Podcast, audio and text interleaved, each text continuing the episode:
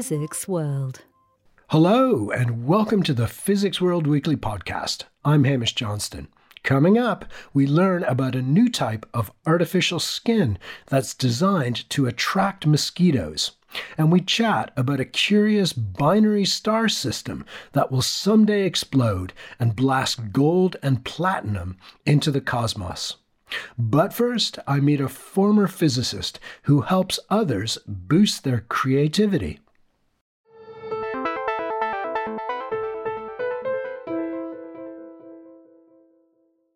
Very few people would argue that creativity does not play an important role in a successful scientific career. But what exactly do we mean by creativity, and how can scientists become more creative?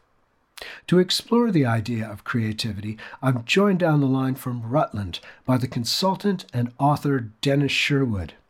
Once a physicist, Dennis runs Silver Bullet Machine, which helps companies solve problems, generate and implement new ideas, and grasp new opportunities. He's also written the book Creativity for Scientists and Engineers, a practical guide. Hi, Dennis. Welcome to the podcast. Hi, Hamish, and thanks for inviting me along. Good to talk to you. So, first things first, Dennis, and I think this might be the the most difficult question I'll ask. How do you define creativity in physics and more broadly in science? I think it's one of those things that we know it when we see it, but if we were asked to define it, I would certainly struggle. Yeah, and uh, you know how to actually make it happen even more so. Uh, and you're right. Um, that question, what is creativity, um, has kept philosophers busy for you know centuries. Um, so in many ways, it is a, a, difficult question, but you know I approach it very, very simply. Um, to me, uh, creativity is having an idea. You know, it's as complex and as simple as that having an idea. Um, an idea, of course, is something imaginary. Um, it happens within one's own head. It's a sort of uh, vision, if you like, of a future, a future that doesn't exist now. It can be a very modest future. It could be a very, very big future, but it's something a bit imaginary. It happens, it's localized within the individual's brain, and it really is as simple as that, in my view. And I think making it that simple makes it really quite accessible. Um, I'll build on that, you know, as I'm sure we go through the conversation. But just having an idea is what it's all about. So whenever you do have an idea, I believe you are being creative. And of course, that's enormously valuable and pervades, you know, everything that a physicist does. It pervades everything a scientist does but it pervades a lot of other things as well.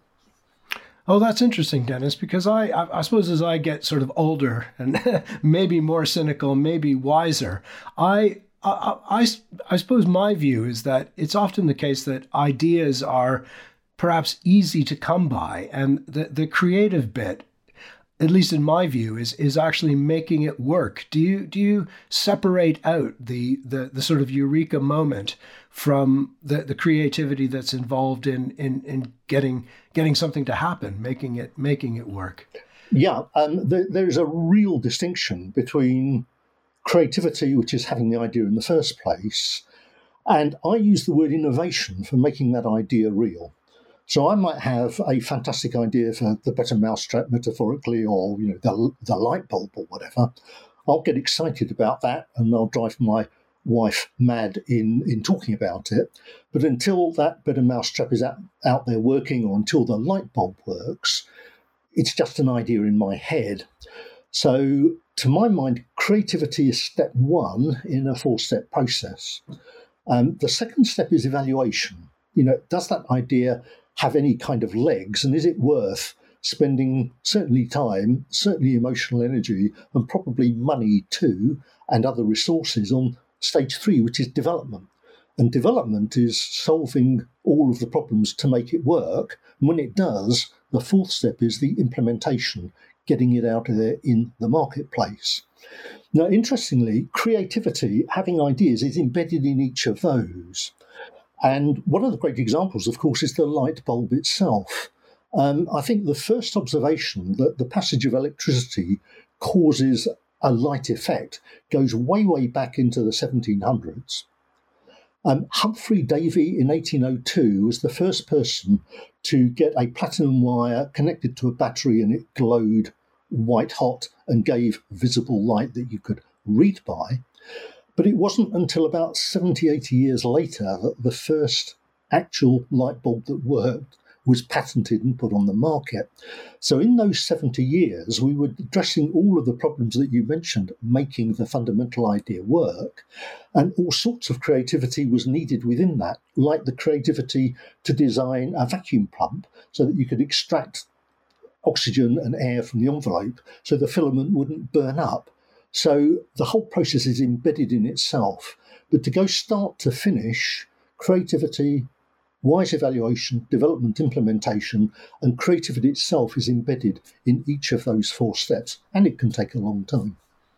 And Dennis, in your book, um, you look at some specific examples of creativity in physics. Um, could, could, you uh, could you talk a bit about those? Yeah, I, would love to do that, but I'd like to do that in two ways, if you like. One is some specific examples I'll deal with later, but generally, where would a physicist you know, use and benefit from creativity all over the place. Let me just mention some. Clearly, a research physicist needs the idea for the research project. Usually, a big idea to get a grant or to persuade, you know, a, a company to, to finance it. You're then into the actual work itself, and that needs ideas, as we just discussed, to solve all the gazillion problems that come along the way. And of course, that is the most obvious application area, if you like, of creativity. But let me mention some more. If you're a physics teacher, creativity is enormously valuable in thinking of, you know, more exciting ways to put complex concepts across. And that's creative too. Um, if you're building a team, how can you be creative in making that team work? And creativity is also something that you need to do, and I need to do inside my own head. Uh, an example um, I, I'm rather shy naturally, and when I go to conferences, I'm very happy to stand there by myself, just having a glass of wine and actually not talking to anyone. I don't mind that, I've got used to that. But I know that one of the reasons for going to a conference is to network and to meet people. But I was too shy for so many years to go up to someone and say, uh, Hi, Hamish, I'm Dennis. I just couldn't do it. So I needed to have the idea in my head that I should do that.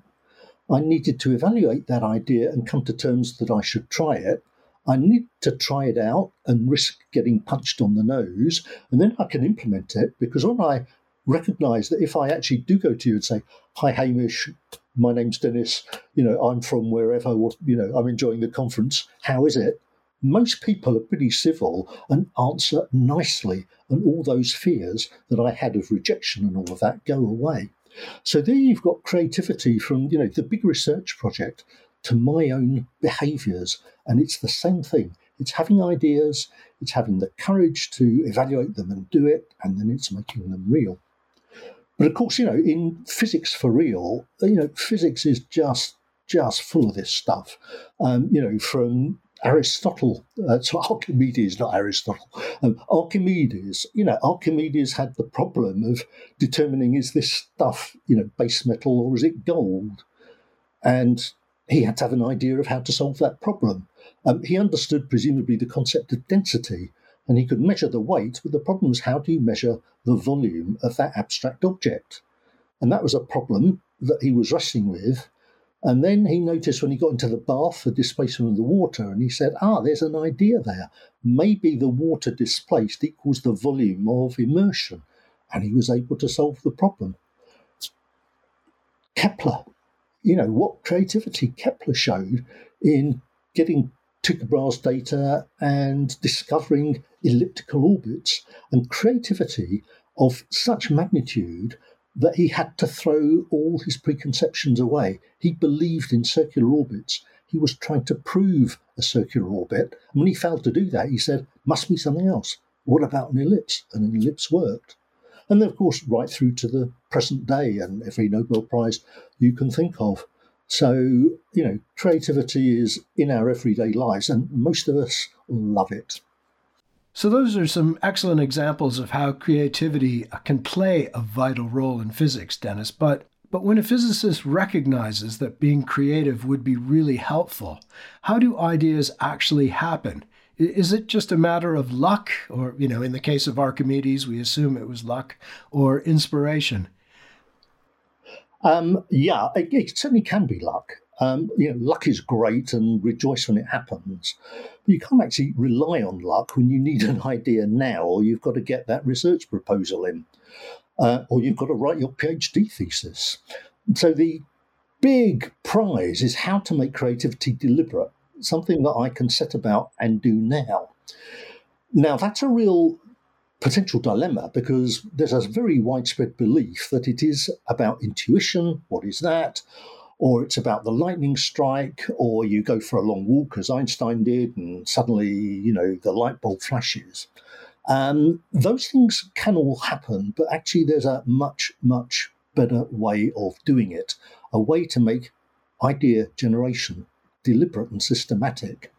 And I read a, a, lot about this stuff, and that definition of creativity I had, creativity is having an idea, um, actually is insufficient uh, basis. We need something a bit stronger. And there's something stronger out there. Um, there's a guy called Arthur Koestler, um, who was a bit of a polymath, um, you know, in the, the mid uh, 1900s. Um, he wrote a fantastic set of books, one of which is called The Act of Creation. And in the act of creation, he is studying what creativity is in a really, really deep intellectual way. And I read that and I was bowled over because there was a statement in there that said the act of creation is not the act of the Old Testament God. It does not create something out of nothing. Rather, it synthesizes and recombines and shuffles together already existing facts faculties, skills, knowledge to form a new pattern, and sometimes that pattern is wonderfully surprising. Now, that's a really powerful statement, and it meant a lot to me because it said actually that eureka moment out of the blue is not what actually happens. It may look like that at the end, but what actually is happening is to take already existing facts, faculties, elements, components, and mix them together in different ways. Now, as soon as I read that and thought about it, that made creativity something that you can set out to do. Because what Koestler is saying is that creativity is a bit like playing with Lego bricks. You can put the Lego bricks together in all sorts of different patterns, and some patterns are better than others. Now, the easiest example of that is music. Beethoven didn't invent any of the notes. He didn't invent the musical instruments. He didn't invent the rules of grammar of music, major and minor scales. Those were the already existing elements with which he could recombine wonderful patterns. So that's what Beethoven actually did. He took the existing elements recombined them and made symphonies and all his wonderful music. And that's what every musician does. That's what every physicist does too, because every physicist takes things that already exist, recombines them into new patterns, and when some new knowledge comes along, I can bring that into the mix too and go further. And in that process, sometimes I have to deconstruct an already existing pattern to reveal the elements. It's as if I didn't have the notes, I've just got the symphony, I have to break it apart to the notes, throw a few notes away, bring some new notes in, I've got the new pattern. And of course, this is absolutely the heart of much physics. I mentioned Kepler. Kepler had to deconstruct his belief in circles and circular orbits, throw that away, and say, how can I explain the data using something else I know, a closed curve like an ellipse? And he established that truth. Newton, of course, is famous for saying standing on the shoulders of giants, which is acknowledging the component parts which he brought together. Kepler Descartes, Galileo. Really interesting example with um, with special relativity. You know, the great Einstein paper of 1905 is famous for having no references at all. Um, he mentions the name of Lorentz, he mentions James Clerk Maxwell, and he also mentions a friend called Michele Besso. But there are no formal references in the paper. It's as if that was a real bolt from the blue in Einstein's mind. But actually, you know, as everyone knows, if you look around a bit, many of the key concepts that Einstein weaved together in special relativity had been around for some time.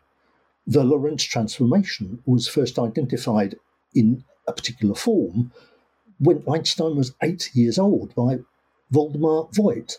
Um, people like Joseph Larmor, um, people like Poincare had identified all sorts of concepts about relativity which Einstein brought together. So, this process of deconstructing what you know, looking around, seeking new formations of new patterns, is absolutely key. And in the book, um, one of the chapters in the book has been great because there are um, 13 stories written by contemporary physicists and engineers who have told their own stories of how they've made this happen. And there's some great stories in there. Let me just mention one. Um, new patterns of existing things making things different. Um, Professor Miles Padgett in University of Glasgow tells a story about cameras, digital cameras. Now, conventional digital cameras have got um, millions of pixels or whatever to get high resolution. That's the way a digital camera works. Well, let's deconstruct that and let's think how that might be different. Let's change that, force a new pattern. Which raises the question of can you imagine a camera with only a single pixel? Don't be silly, it can't work. That's why I need the millions. Well, maybe we could make it work. Supposing the camera scanned, recording one pixel at a time, stored that information, enabling it to be recombined to form the image. And actually, that idea is very, very similar to the original TV cameras way back when, when Logie Baird was experimenting. So that kind of concept is not new. What Miles Padgett and his team in Glasgow did was to make that real, getting the electronics right, getting the lasers right, getting the computing right, the algorithms right, and has used that method to get really, really good images from a single pixel. And that's one of the stories in chapter 13 of the book. So, this process of saying, let's take what we know, let's deconstruct it, let's ask that fundamental question how might this be different, see where that leads, is a wonderful technique for making creativity actually happen. And the book is just stuffed full of examples of that. But I think a problem for a lot of people, not just scientists or physicists, is um, actually doing it. Uh, you know, it, it, can be very difficult to, to be creative. What what are some of the, the barriers to creativity that uh, that scientists face, and, and do you have any tips for overcoming them? Yeah, and once again, uh, Hamish, you're dead right. It's not a question of you know scientists or physicists. Um, my work is across the piece. I do a lot of work, and it's great to work with uh, academic scientific communities. I do a lot of work with kind of commercial managers or people in the health service or whatever. Um, there are a, number of barriers that are, are worth thinking about. The, the first barrier is just not understanding the fundamentals of creativity in the first place. If people haven't come across what I call Koestler's law, that statement about recombining existing elements, people are actually looking in the wrong place. So they don't actually know how to go about it. And indeed, a lot of people believe that creativity is about discovering something new. Well, it's very hard to know what new is, especially if you're young. If you're in a meeting and someone says, We want a new idea, Hamish, a new idea, Dennis, I sit there petrified because I'm scared to open my mouth in case what I say, someone leans forward and says, Hey, Dennis, we had that idea last year. We know you weren't here then. Um, let's move on. So I'm not going to go there. I'll shut up. So new ideas don't go there. Something which is different about now, that's the place to go. The key question is how might this be different? So there's just knowledge of process there. You've then got a host of behaviours that can really get in the way. Um, one of the biggest barriers is the unwillingness to deconstruct existing knowledge or to have someone else deconstruct my knowledge, especially if I'm senior. And the history of science is full of people who came up with novel concepts which were just counter to the established wisdom.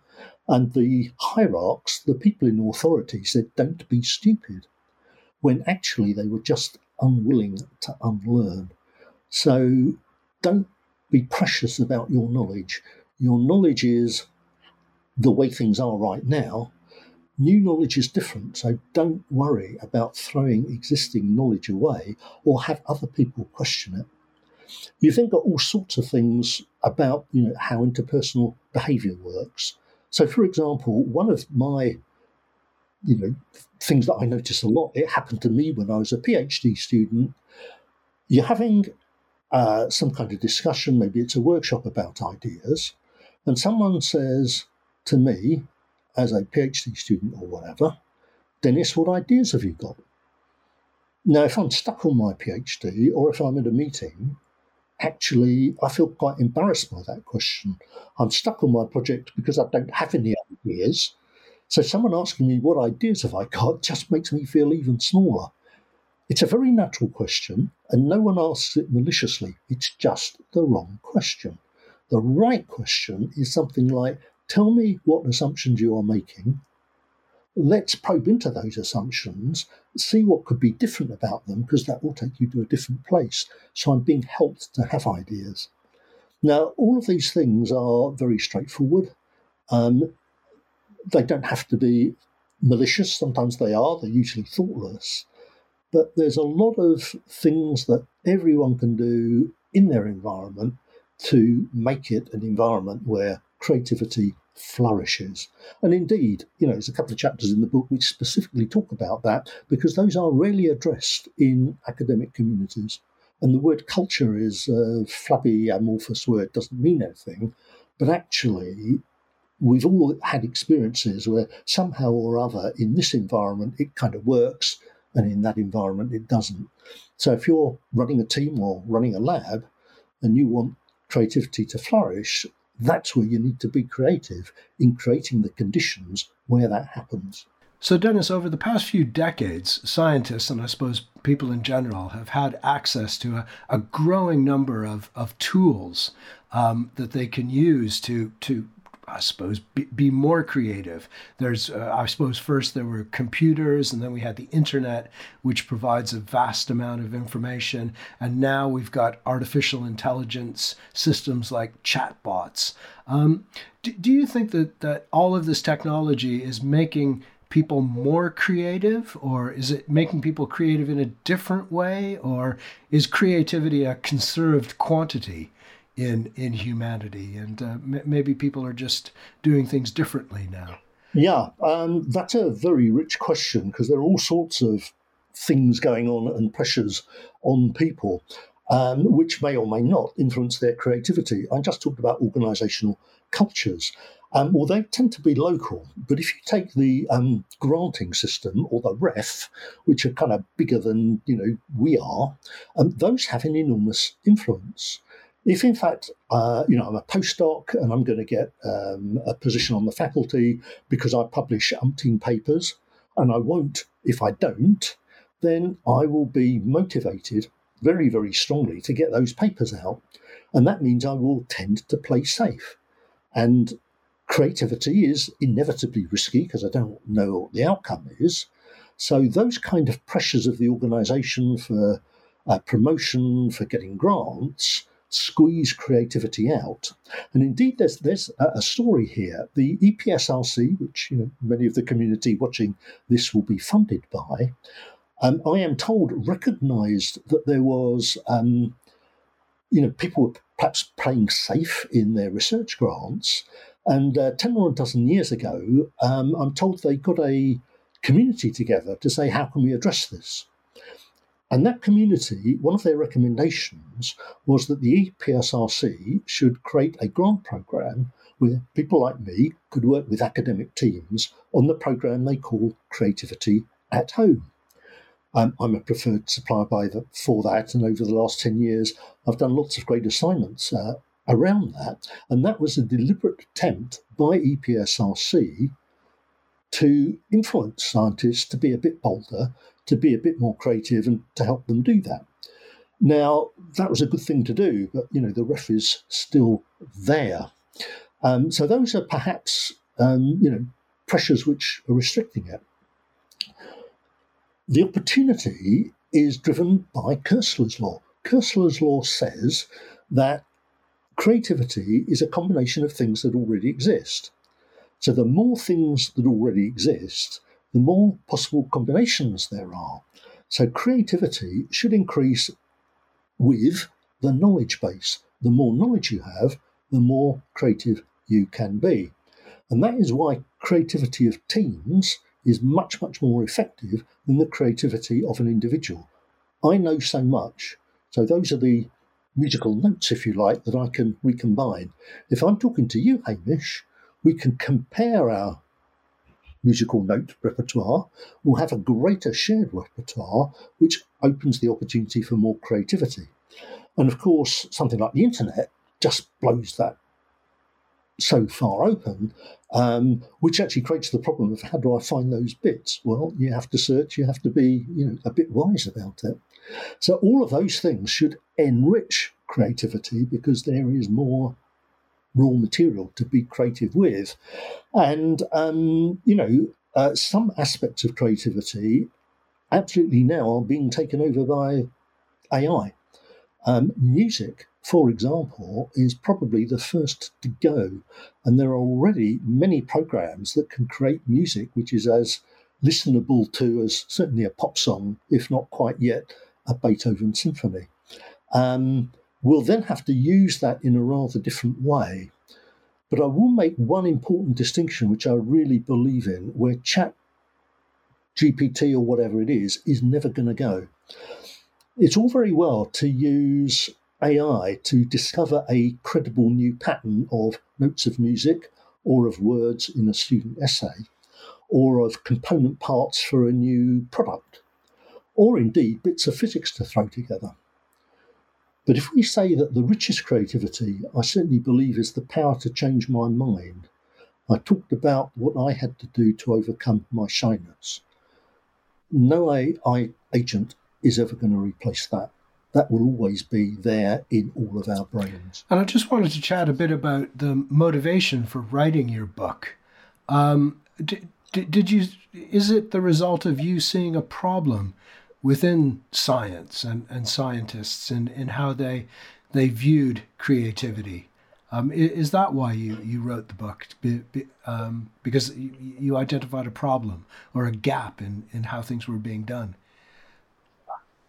Um, no, um, it, it wasn't a problem to solve. And indeed, one of the things I say about creativity is that creativity is not simply about having problems to solve. Um, if you've got a problem to solve, sure, you need to be creative. But creativity is making the world a better place, even if the world is pretty good now. Um, the motivation from the book came from kind of three angles, to be honest. Um, one is I am an evangelist about this stuff. I believe in it. I enjoy talking about it. I wish to share it with others. And indeed, I've written other books on creativity for sort of management type audiences. Um, I mentioned the EPSRC's Creativity at Home grant, and that has given me access over the last 10 years to lots of great scientific teams.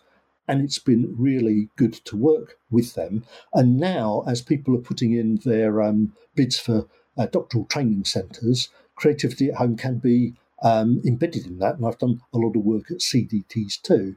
So there's a body of knowledge that is worth sharing with a community. Um, but I must pay tribute here to uh, Professor Mervyn Miles of, of Bristol. Um, I met uh, Mervyn on one of the early Creativity at Home uh, projects, and we've been in touch ever since. And I was talking to Miles, and he said, Well, why don't you write a book about it? And he said, Well, the Institute of Physics could well be interested in publishing it. So he was the catalyst that put all those things together. And there was quite a long gestation time in that because I was pretty busy. But there we were on the lockdown. And um, I was based at home. Yeah, I had things to do, but I thought, well, here's an opportunity. And um, I put the book together. It's got lots of examples from creativity at home. It's got lots of historic examples, as well as, you know, the how to do it bit. Um, through uh, Mervyn Miles's generous introduction, um, I met people at um, Institute of Physics Publishing, and the book came out uh, just uh, in uh, the autumn of last year. And if, if a scientist, a physicist were to read your book, what, what would you hope that, that they came away with? What, what would the benefit to them be? Okay, um, there are lots of stories of, of history, um, you know, like the Kepler story, like the light bulb, um, and I, I, find those quite fascinating to see what happened in the past. So hopefully that's fun. Um, but also embedded in the book is the processes, processes for idea generation that really work, processes for the wise evaluation of ideas. Is it a good one? Is it a poor one? And those are tools and techniques that I really do hope people would be able to use themselves so that they can enrich their own personal and their team's creativity. And the last chapters of the books, the last two, as I mentioned, are about building the culture. And it talks about performance measures, it talks about language, it talks about physical layout, for example. So people who are running teams, perhaps, or really want to do something, you know, to make creativity happen, hopefully that are or that part of the book contains some very pragmatic and sensible guidance as to how to do that. So entertainment and knowledge and joy in the history, learning some processes, and actually having things that people can really take away. That would be my magic dream of how the book is uh, is read. Well, that's great, Dennis. Uh, and, and the book is called Creativity for Scientists and Engineers A Practical Guide. And that is brought to you by IOP Publishing, which also produces the Physics World weekly podcast. Thanks so much for, for joining me, Dennis. This has been a, a fascinating uh, conversation. Thank you. Been a pleasure.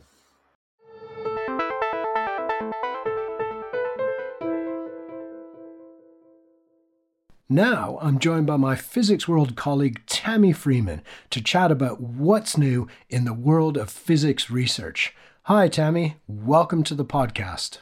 Hi, Hamish. So, Tami, this, this week you reported on a new way to examine mosquito feeding behavior. Why, why are scientists interested in learning more about how mosquitoes feed? So, mosquitoes are often described as the world's most dangerous animal. Uh, and this is because they carry pathogens that cause deadly diseases such as malaria, Zika, yellow fever. And while feeding on people's blood through their skin, they transmit these pathogens and spread illnesses that affect millions of people around the world. Now, because mosquitoes spread disease when they bite, studying their feeding behaviour in a controlled environment could help us discover ways to stop them from biting and create measures to lower disease transmission. And such feeding studies could also help us develop new mosquito repellents. So, DEET, which was introduced back in the 1940s, is still considered the gold standard. But several research groups are investigating alternative types of repellent, and they're using these feeding studies to do that. Yeah, I have to say that you know, as somebody who's lived in uh, mosquito-infested parts of Canada, DEET is is definitely a godsend. It's, it's sort is. of a it's a horrible chemical, but it it really seems to work. And um, and I, I, can actually remember an advert on the TV years ago um, where they showed how DEET was tested. And basically, some poor soul put their hand into a box full of mosquitoes to see um, if the mosquitoes bit them. And I'm guessing, is that how feeding studies are currently done with mosquitoes? Does some poor sod basically yeah. get bitten? Exactly. So, most experiments with mosquitoes still rely on animals such as mice or, as you say, human volunteers as the food source. Uh, and this is obviously not ideal. Apart from the need to find willing volunteers, live subject testing can be expensive, inconsistent, and it can also be quite slow to get results. And, and so, what can scientists do instead of, of having these live biting uh, observations? Well, in this new study, researchers at Rice University and Tulane University in the US, they've developed a biomaterial based platform that could be used for the feeding tests instead. So, central to this new platform is a synthetic skin made from hydrogel. And the researchers 3D printed patches of this hydrogel with tiny vessels inside or passageways that can be filled with blood or other liquids. Now, for the mosquito feeding tests, up to six of these synthetic skin patches are housed within a glass box. And then once the mosquitoes are placed in the box, they'll feed on the blood in the patches. And cameras inside the box record the insects' landing locations and their feeding patterns. Now, a really important feature of this particular study is that the researchers developed a machine learning model to analyze the insect's feeding behavior and they trained the model on an initial set of recordings, and after which it could successfully differentiate mosquitoes that had fed from the hydrogels from those that had not. And the researchers point out that this automated approach can analyse data from much larger numbers of mosquitoes far more quickly and consistently than a human could. And so, how did the team put this new platform to use? How did they use it to study mosquitoes? They performed a couple of different tests. So, first of all, they exposed mosquitoes to hydrogels filled with either blood, red ink, or saline. And they found that the insects only fed on the hydrogels containing blood. So, this experiment confirmed that the hydrogels don't inherently attract the mosquitoes, but they are indeed attracted to the blood itself. Um, and they also used the feeding platform to evaluate two existing repellents, DEET and a plant based repellent made from lemon eucalyptus oil. So, in hydrogels coated with either of the repellents, none of the mosquitoes fed on the blood, while mosquitoes in the control setup continued to feed. So, I mean, this we know that these repellents work. This is just a way of showing that the platform um, is a good way of testing them. And so this work was done in the lab. Um, I think Houston is essentially in a in a big swamp, isn't it, where these universities are? So have these have these researchers take the taken their system out into the wild to study mosquitoes? Well, this is a really interesting question because wild mosquitoes often exhibit different feeding habits to laboratory mosquito strains. So, yes, yeah, such studies might more accurately represent the behavior of um, disease spreading mosquitoes. Now, this particular system, they haven't actually tested it in the wild yet, but um, they note that it, it, could indeed be deployed in the field. Um, there's several challenges to doing this, but they think they could um, overcome these. For example, um, using car batteries as a mobile power source, which is an approach used in existing mosquito traps. And they suggest various other ways that they could adapt the platform for field use.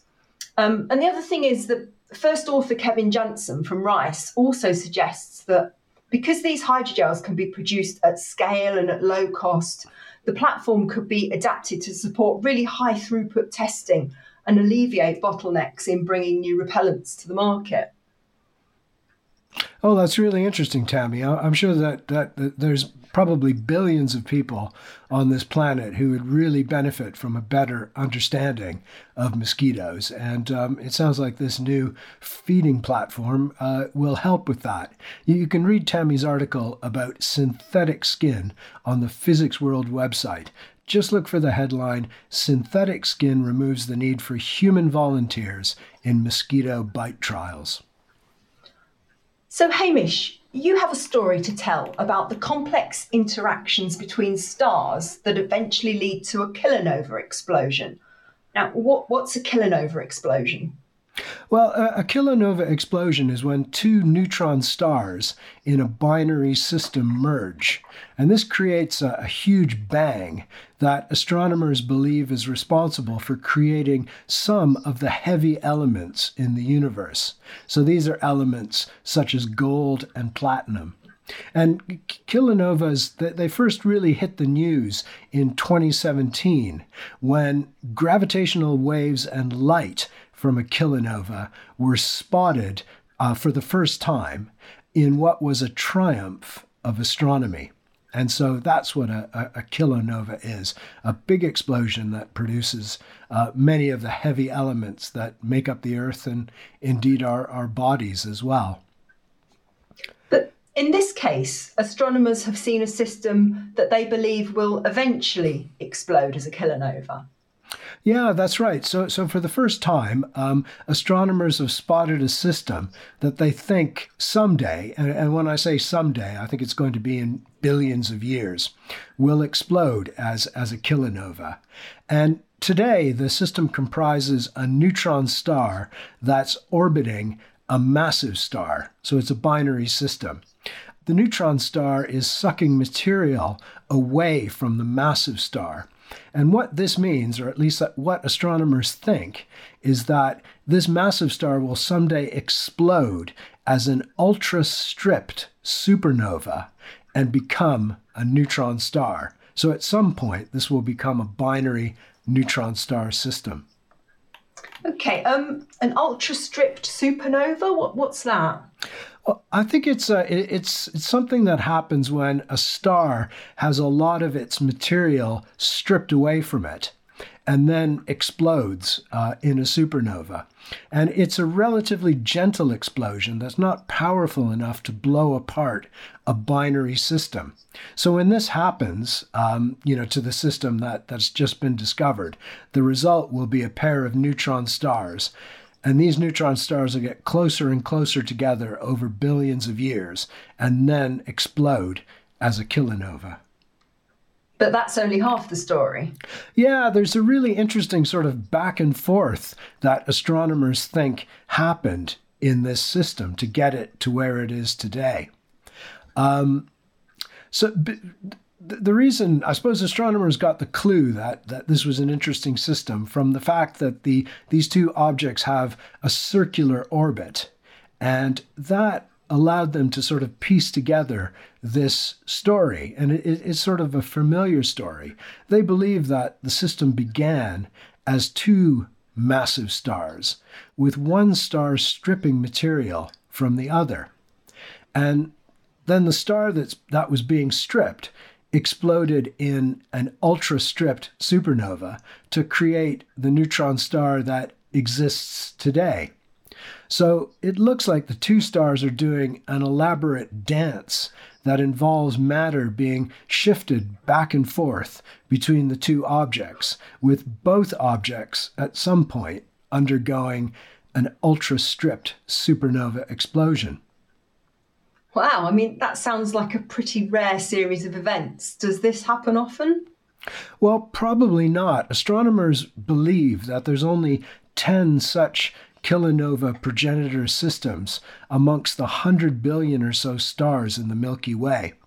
So the, the kilonova explosions that make elements like gold and platinum are very rare indeed. And so, you know, it looks like uh, these researchers were very lucky in being able to spot this system. You can find more about this amazing stellar system in an article on the Physics World website, and that was written by Rob Lea. Just look for the headline Doomed to Explode in a Kilonova Rare Star System is Discovered by Astronomers. Thanks for coming on the podcast, Tami. That's fine, Hamish.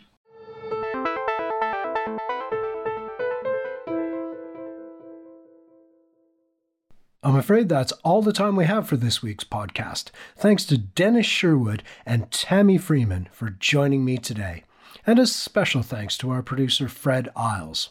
We'll be back again next week when I chat with three scientists who are using machine learning to search for signs of intelligent life elsewhere in the universe.